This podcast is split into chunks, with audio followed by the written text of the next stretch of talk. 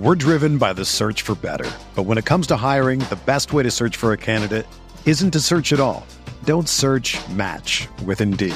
Indeed is your matching and hiring platform with over 350 million global monthly visitors, according to Indeed data, and a matching engine that helps you find quality candidates fast. Ditch the busy work. Use Indeed for scheduling, screening, and messaging so you can connect with candidates faster.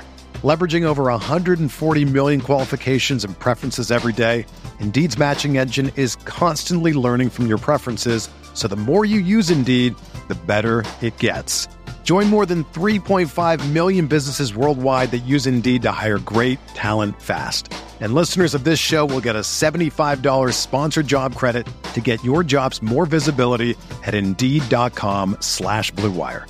Just go to Indeed.com slash BlueWire right now and support our show by saying that you heard about Indeed on this podcast. That's Indeed.com slash BlueWire. Terms and conditions apply. Need to hire? You need Indeed.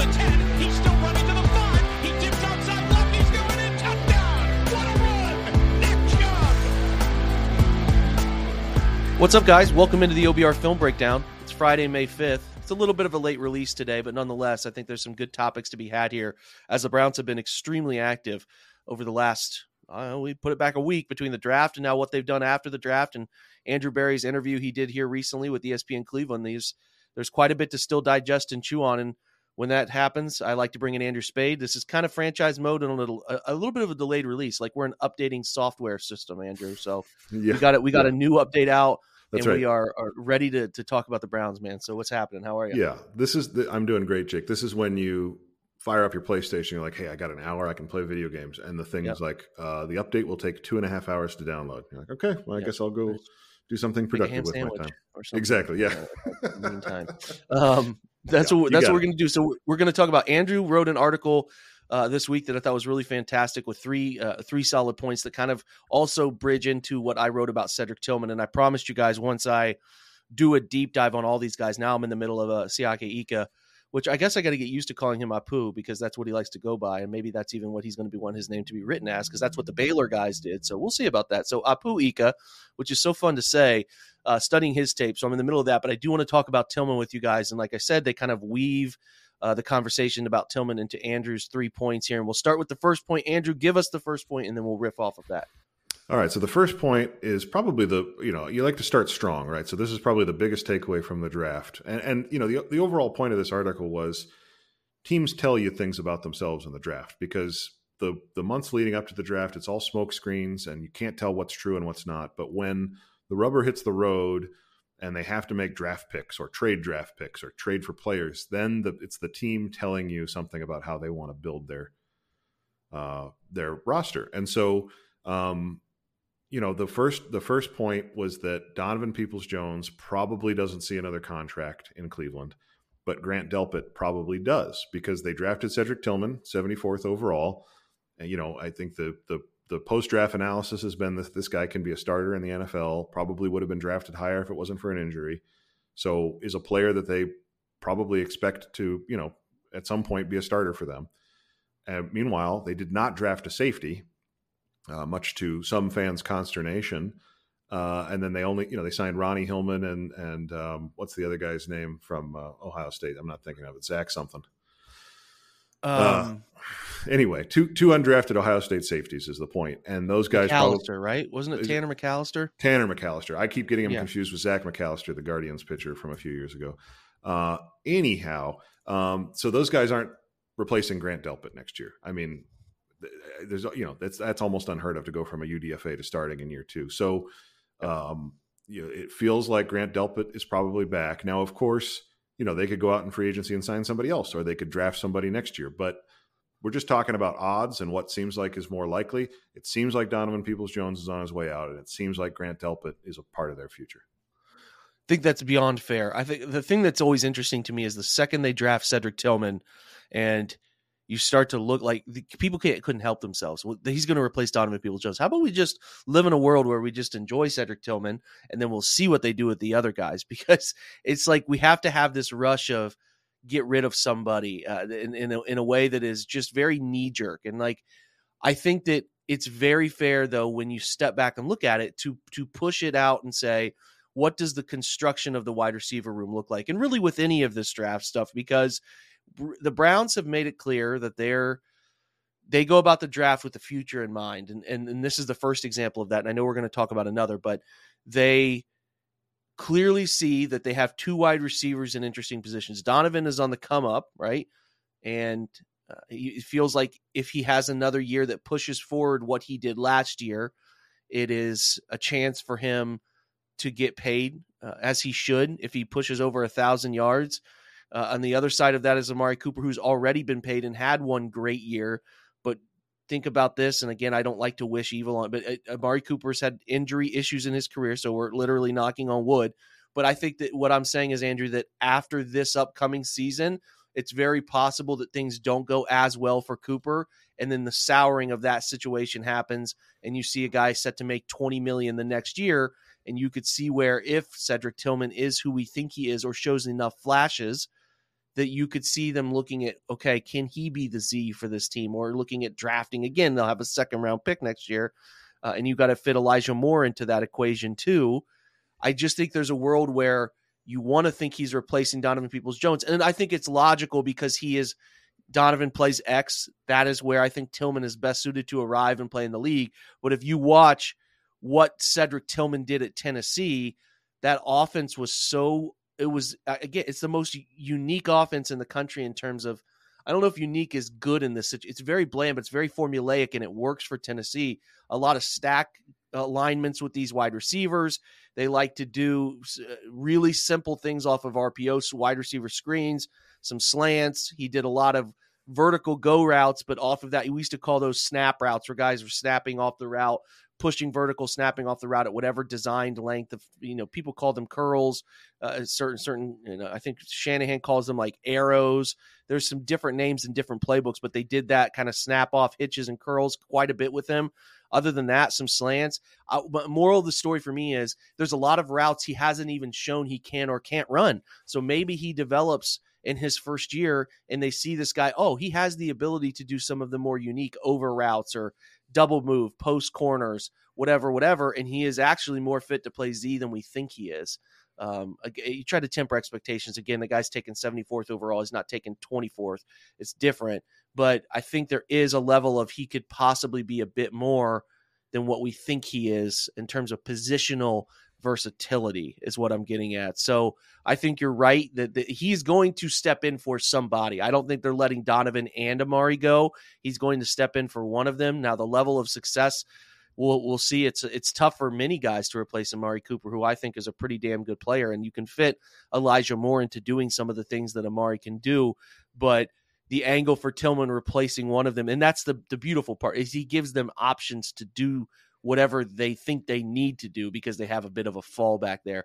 And your point about Grant Delpit is is spot on uh, too as we sit here because even you know what you're talking about there is, is Donovan could make you know 10 12 million on extension. I don't see Grant Delpit if he has a pretty good year. Now I, I could be wrong. Grant Delpit could have an amazing safety season and be the most sought after at the position. That's certainly possible, but you, you, I don't think he's going to take one year of work and all of a sudden get Jessie Bates money. To me, like he could get Juan Thornhill money, and I feel like that's a that's a contract the Browns, even though the belt is tightening, that's a contract that they could afford, right, Andrew? Like I think that that extension of Delpit is cheaper than what an eventual extension of a guy like Donovan Peoples Jones would be at the positional variance there. Am I right about that or wrong? What do you think?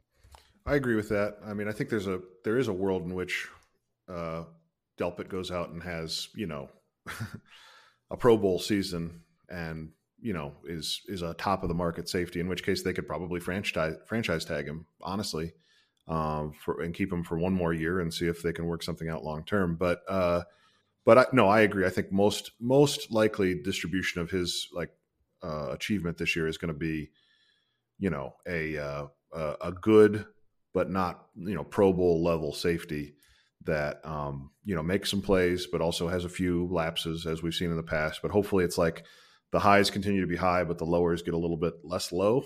it would be Yeah. my my wish for Grant Delpit this year. Um, but I think that's sort of a safety. Much to your point about Thornhill, like those two safeties being like team to think of as the Bills, right? Jordan Poyer and um, uh, the other guy, Micah Hyde. yeah, Micah Hyde. Thank you. Those Yep. guys are good, and they have made a few Pro Bowls, but they have never been top of the market. You know, they're not Derwin James.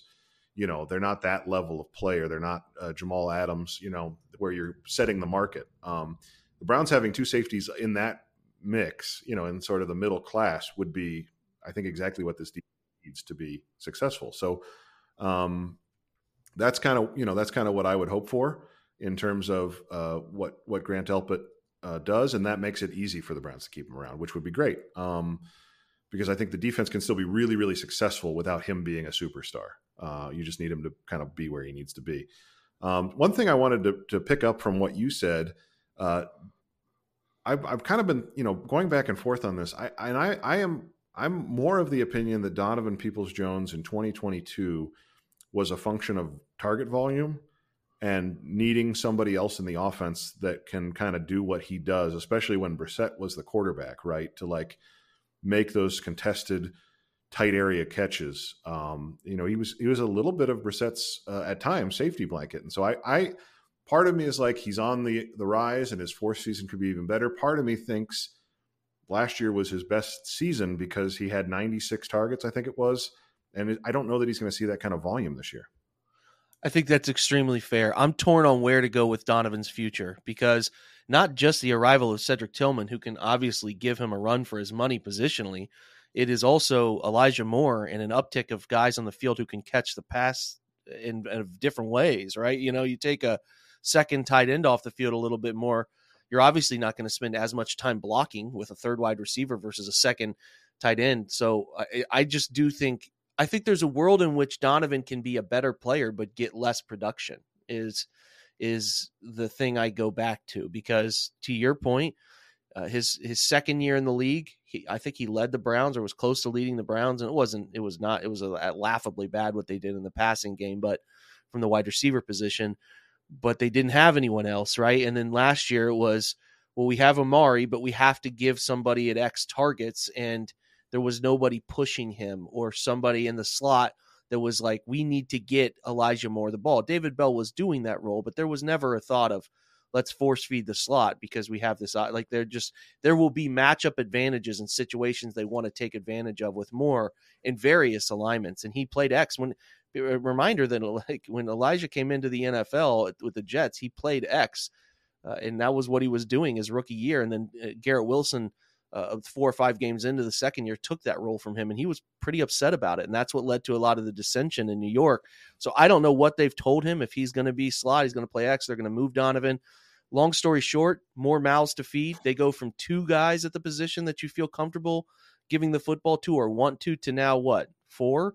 Uh, so so obviously that changes the the uh the focus here in, in in a pretty big way. So like I really do believe that it is a situation where Donovan could be a better player as he get, gets better in the league, but the opportunity will reduce itself. And um, I think that that's where like a future contract for him could kind of be tricky, right? You know, Andrew. So I don't, Yeah, I don't know, man. exactly. Exactly. I think that's the hard thing to predict is what will his value be based on what his season looks like because some teams might see what he did last year and say if he we if we give him 100 targets that's what he can put up and we're comfortable paying that receiver 12 million dollars a year. But I think in the Browns offense in 2023 he shouldn't have a repeat of last year. I, I don't think to me that would not be the offense working the way in terms of deep balls and that sort of thing working the way that we want it to, to work. So definitely one to watch.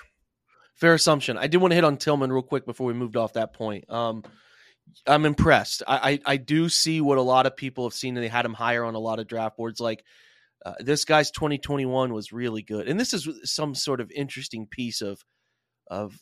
Si- Siaki Ika is is the same way, where they had really good seasons two years before the draft, and then you have this sort of disappointing season for whatever reason right before the draft, and does that cause you to slide down draft boards, right? Like I think if my, my moral of the story here is if you've paid attention to Tillman enough, he had a really, really strong uh, junior season where he went for like 64 catches, 1,081 yards, and 12 touchdowns. And if he had come out at that point, I think it's pretty fair to think he would have been a, a relatively hot commodity. He put together uh, dominant performances against Georgia and Alabama's junior year. Like like there was so much to enjoy taking in that film from my perspective. And then, you know, he comes back and then he he in the second game, no third game of the season against Akron, he suffers a nasty like he goes up to catch a football at an angle toward the sideline, and as he jumps and comes down, the Akron defender like lands on the outside of his ankle and bends it in. And I'm like, that that had to break, like it, it break or or get to a really really uncomfortable sprain uh, scenario there. So I'm at more of the story to me is I'm surprised he came back at all. Like I'm, and I guess it shouldn't be that surprised because Tennessee was rolling, right? They were undefeated for a large part, and I think he really wanted to be a part of that undefeated situation that they were in last year. So it's not yeah. like he was coming back to some five and seven scenario. So right. I won't give right. too much credit, but yeah. uh, it, it's nonetheless impressive to me that he was able to come back, fight through that, and play. He was not himself, so he was not the same guy from a change of direction perspective. Now he had a decent game against Georgia this past year, uh, and he had a, he really gave Kelee Ringo, who people uh, thought was a steal in the second round, like he gave him some some absolute battles. He gave him the business quite a few times. So I think he's he's pretty damn good. Now I don't know if that he, he even if he came out at this point last year would he that that wide receiver class was so much better. I still think he would have found himself into the second or third round, but there was so much positive momentum. So then this year it's it's less. He only has like 400 receiving yards. It's easy to explain uh, that away, but it certainly seems like the Browns might have lucked into this because what I always try to do is temper expectations a little bit because again these are not first and second rounders they got these are third and uh, technically close to pretty damn close to a fourth round pick yeah. here with Ika. So you try to say those are they are what they are, but I do see a lot of really nice parts of Tillman's game uh, that I think are going to mesh up. Like strength off the line of scrimmage, he's comfortable operating in, against press, which some guys are just not, and it eats them up and it changes the amount of usage you can have in an offense. So he's comfortable doing that. He is uh, as far as what the routes that the traditional X in the NFL runs, the linear route tree, the post, the go routes, the the hitches, the slants, the square ends. He's very comfortable doing all those things. So there shouldn't be a crazy alternate, um, you know, set of uh, circumstances that he learns when he comes into the NFL. But he can he can track the football downfield well. He's got experience doing that, and I think he's pretty good at it. I think he's pretty good at going out and winning jump balls. He can handle that role when the when the opportunity presents itself to go up and fight over the top of somebody. And he was surprisingly pretty good in the slot when they did give him a few opportunities in there, especially down the goal line.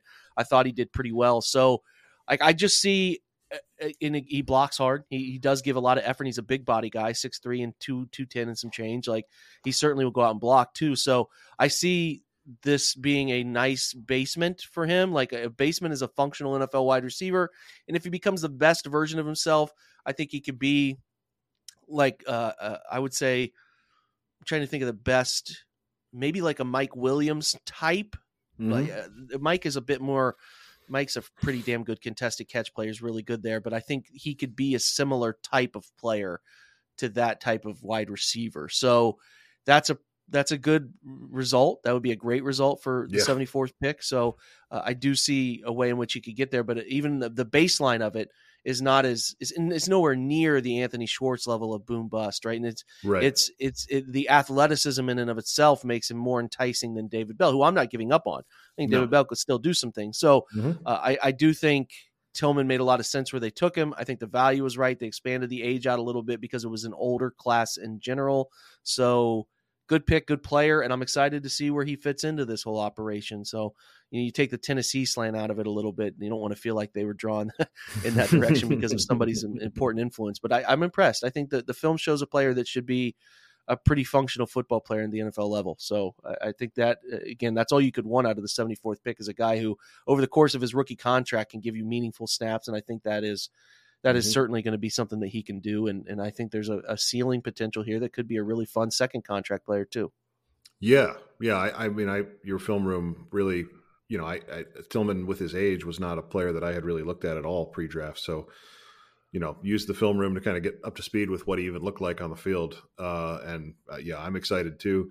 Uh, I, I, think it's interesting just listening, you know, listening to you kind of explaining who he is as a player I mean, you could potentially see a wide receiver room next year if they decide to try and save money at wide receiver. Say say Watson becomes 2020 Watson again, and they say, "Well, we've got one of those guys. We don't need to pay a big time receiver. We can just roll with you know whoever because he's he's making everybody look good."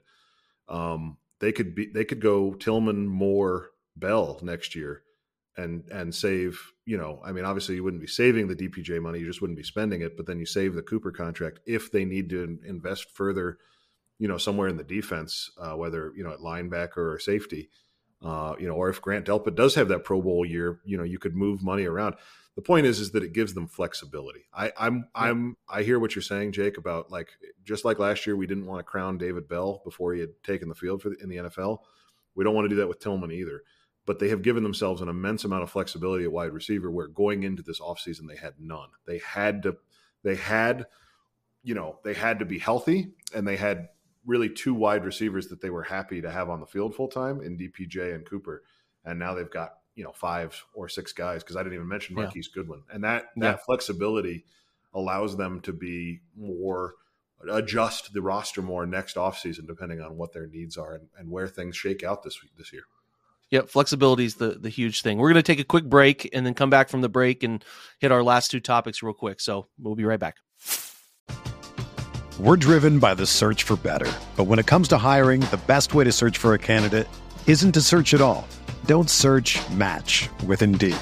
Indeed is your matching and hiring platform with over 350 million global monthly visitors, according to Indeed data, and a matching engine that helps you find quality candidates fast. Ditch the busy work. Use Indeed for scheduling, screening, and messaging so you can connect with candidates faster. Leveraging over 140 million qualifications and preferences every day, Indeed's matching engine is constantly learning from your preferences, so the more you use Indeed, the better it gets. Join more than 3.5 million businesses worldwide that use Indeed to hire great talent fast. And listeners of this show will get a $75 sponsored job credit to get your jobs more visibility at Indeed.com slash BlueWire. Just go to Indeed.com slash BlueWire right now and support our show by saying that you heard about Indeed on this podcast. That's Indeed.com slash BlueWire. Terms and conditions apply. Need to hire? You need Indeed.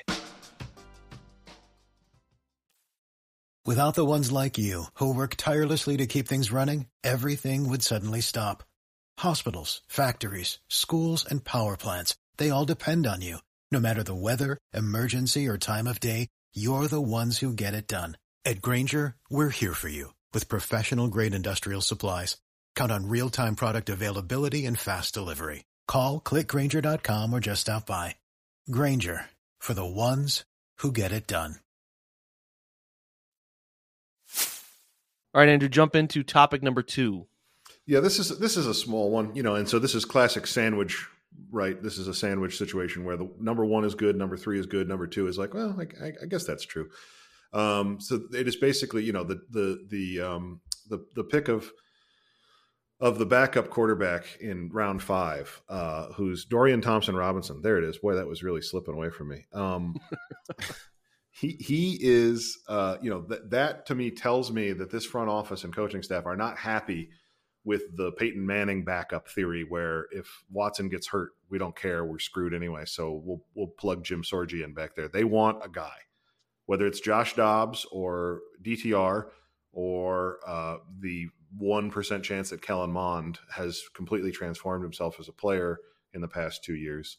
Probably chance to people to sell their Kellen Mond stock. If you're on the island, you're, you're hanging by a thread. Yeah, it's getting low. Yeah, maybe look for a, the next ferry. Um, uh, you know, yeah, I, I mean, I think I think that it just shows that they care about that position. They are not content saying whatever, you know, and shrugging their shoulders about that. They want to, they want somebody that can come in, whether it's a series or a game, and keep this team solvent. You know, and I'm not expecting that Thompson Robinson would do that this year, right, as a fifth round rookie. Um, and, and, so how they juggle the roster this year will be interesting, right? Because it, it probably is DTR as your backup and then Dobbs on the practice squad. But if Watson got hurt, Dobbs would come up and start. Um, but you know, that's we're getting ahead of ourselves. But my point is, they're not content to just uh, shrug their shoulders if Watson were to get injured. Yeah, I've been pretty vocal about not liking the pick, but I think when you frame it as what you're framing it and their thought process around backup quarterback, because when you do slow down and look at all of the decisions they have made, you know, Yep. tra- trace the evidence, just Mhm. spending the some, some money on, uh, you know, guys that they you know, Jacoby Brissett, and I know Jacoby Brissett was a little bit different because you're you're looking for a starter for a period of time, but Right. they weren't going to let that go to the wayside. So then you think about adding in Kellen Mond, using a you know claiming a player that you you had to continue to pay him his rookie contract, right? Mm-hmm. On top of that, which I believe he was he was relatively high third round pick, third yeah. rounder. So yeah, Mhm. you, you could have. I think that's a little different than getting him on a minimum if you had Yeah. signed him on a minimum deal. So they, they invest there. They keep him around all year. They pay the entire thing and never once make him active. Right. Right. So that tells you, season. yep, Mhm. they, they're in uh, the minimum interested in like seeing that whole process out and being willing to pay the money that comes with that. Right. And then to your point, they brought Dobbs back because they don't know going, they don't trust him on enough, and they weren't going to go into this draft feeling like, hey, we have to go draft a quarterback if it worked out that way, which for them, I guess it did. I don't view again, we don't have to view everything the same about the Right. Browns, and that's Of like course. people have kind of a couple people have messaged me about that. I just don't like it. I think I would rather take shots on guys who could be at the ceiling if they hit for Totally. me at that point they could play a position that's going to end up mattering a little bit more but anyway long Yeah. like i've moved we're moving past that because i feel like the listeners are tired of me saying the same things with that he's here and I, I think that the, to your point the evidence is is really strong that they are turning over as much as they can turn over to figure out and feel comfortable with the Yeah. backup in some way shape or form so yeah that's just uh if you're adding like what the browns think about positions and values and all of that the evidence is really strong that they're going to continue to sort through quarterbacks behind the quarterback in case something happens to the quarterback uh, and and we all know that you know the Carson Wentz situation is is one of many examples, right? A guy can just fall off the face of the earth as far as a player goes. So a Right. guy could right. have charges brought against him in court. A guy anything can happen to a Oh, quarterback, yeah. you know? Anything can happen. And I think that's why they're aggressive about protecting themselves and just not just saying shrug your shoulders and Chase Daniel is fine, right? Right. Like they're trying to find exactly. a functional a functional part of this. Yeah, and I, I mean, I'm, I'm kind of with you. Like, it wasn't my favorite pick of the draft, and I'm, I'm not sitting here defending it necessarily. I just, this, you know, it's about like what have we learned, and I think, yeah, to your point, between Case Keenum, Jacoby Brissett, and now dra- spending a fifth round draft pick on a on a quarterback when you have one of the most expensive quarterbacks in the league by cap by, by his cap number, um, it just kind of tells you what where their priorities are, and that's it's it's like, yeah, it is what it is. You can't really, as you said, you can't argue with it for too long because they they did what they did and we know why they did it. So, Yeah. um, point three is kind of in the same vein, really. I think it's a little bit more interesting just because I think it's on Kevin Stefanski to figure out how to make this work, and and Andrew Berry to a certain extent. But but the the lesson is that Andrew Berry is not going to stop drafting uh, character concerned guys, you know. And I'm talking about Dawand Jones here, and you know I don't know this this sort of off the field motivation stuff. I don't know you know how real that is i don't know how like serious that is i don't know how you know uh, pressing that is but it's clear that that andrew berry if he sees an opportunity to get a a player that's better than his draft slot and it doesn't matter positionally either right? They've got two starting tackles and and they still went and spent their highest fourth round pick on another one.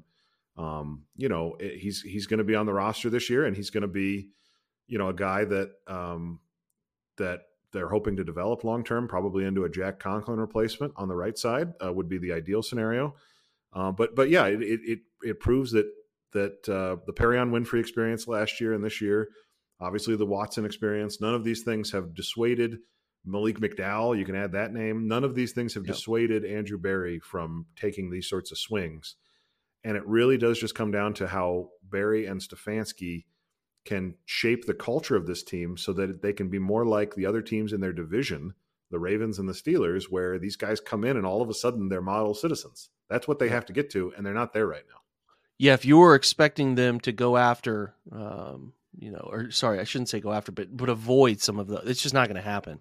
It's Right. not. Now, there's varying levels to this. We all know that, that not every situation is like Deshaun's, and certainly don't want to. It's not us pointing that a guy who maybe doesn't love football like crazy, like Dawand, is like some some gnarly character. Hundred thing. We're just saying Yes, important it is a that. football. It is a football character concern. So, um, the, yeah, I, I think I don't really have a ton to add to this other than you are 100% correct. And like, you know, I, we haven't heard anything about what they're doing or what their thought process is around uh, Perrion Winfrey. We have no Mhm. idea.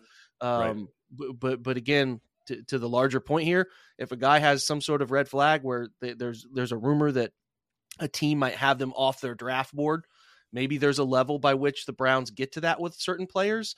But I think if you're, you're tilting the scales on, uh, character uh, versus talent, I think the scales are clearly tilted pretty heavily to talent. And now, does that someday bite them? Does that someday end up Right. costing people jobs? Does that someday end up costing them fans of the franchise? They're they're walking the tightrope as we speak, but mm-hmm. there's no doubt that if a guy, even if he has a checkered past, they are going to to turn the stone over of figuring out can this guy help us? And to Yeah. your point, which is you know very true, is is the culture good enough in, in Right. the organization to do that? And I think we saw that challenged a lot Mhm. last year, and to the point that you could say, "Hey, man, it's not." So we'll see if they do. Like th- bringing in the Rodney McLeod, who we didn't even talk about, is such a great signing. Some of these veterans um, that have been around great organizations and have been around really good players, and some guys with checkered past who figured it out. All of that helps. They need to be the, a, a market that they have largely skipped is that veteran middle tier veteran Mhm. market of guys who can come in and the Anthony Walkers are not even the best example of this because A Walk is like uh, he was he was young he's still he's Yeah. still a lot younger than you think he is but a guy like McLeod is is certainly uh, up there in terms Yeah. of the like the 30 year olds guys who just have seen life and know and you're hoping that more of those guys can help and, and what helps more than anything Andrew is winning some Yes. guys are not able to to maturity wise handle being in losing locker rooms they're just not Right. Exactly. they're just not. So Exactly. you know the, the Yep. Browns are walking that. T- they better win, as we continue to say. They Mhm. better win, and because winning, just naturally winning, brings in a a more walk the straight line approach because you want to be a part of that. It's fun, and when it's, something's fun, you're not going to step out of line because you want to be a part of that and make money and all of it. So Yeah. that's uh that's the danger. Yeah, you know, I think I mean just just hearing what you just said, I think there's a, a bigger conversation here that I, I don't think we have time for today, but we should we should absolutely dive into uh, around vet, that veteran leadership piece, and then the piece about you know Stefanski taking them to West Virginia for the first part of training camp. That's a big deal. It's yeah, a, it's a I- big so deal. I think we'll have to revisit this maybe next week on an episode and, and and kind of dive in on on how they get to where they want to be. How do they get to be like the Steelers and the Ravens in this specific way of getting people to to come in and kind of buy into the program? Yep, there's a concerted effort here. You can see where they need this. Like they know what they have. They know the pressure of the season. They know all these Yes. personalities they're bringing, and like to leave and go away. To it's a it's huge. It's a huge Mhm. deal that tells you what they think they need. So we will hit on that and probably go uh, into more detail with Andrew when we get him back next week. So listen, everybody, thanks for being here. Good show. Good to good good set of topics here, in my opinion. That I think we could continue to have some banter about over the weekend. We'll get you a couple podcasts over the weekend. At least I know Brad Ward will join me at some point. Uh, we'll do all we can. But uh, anyway, check out yesterday's Beat Writer podcast, which we do our introductory series to the players the Browns uh, have brought in and, and, and spending time with local beat writers to talk to them about how they know them. I think that's a lot of fun. So go check that one out. Thanks to Andrew for being here. Always appreciate his insights. One of the best doing it. That's why I have him on the show as often as I can. And then obviously appreciate you all for stopping by. Have a great Friday. Sorry about this one being a little late. Uh, I didn't want to put out what I recorded last night because it sucked and you guys deserve better. so uh, got with Andrew. We got it figured out. So anyway, appreciate you being here. Have a great Friday. We'll catch you this weekend. Go Browns.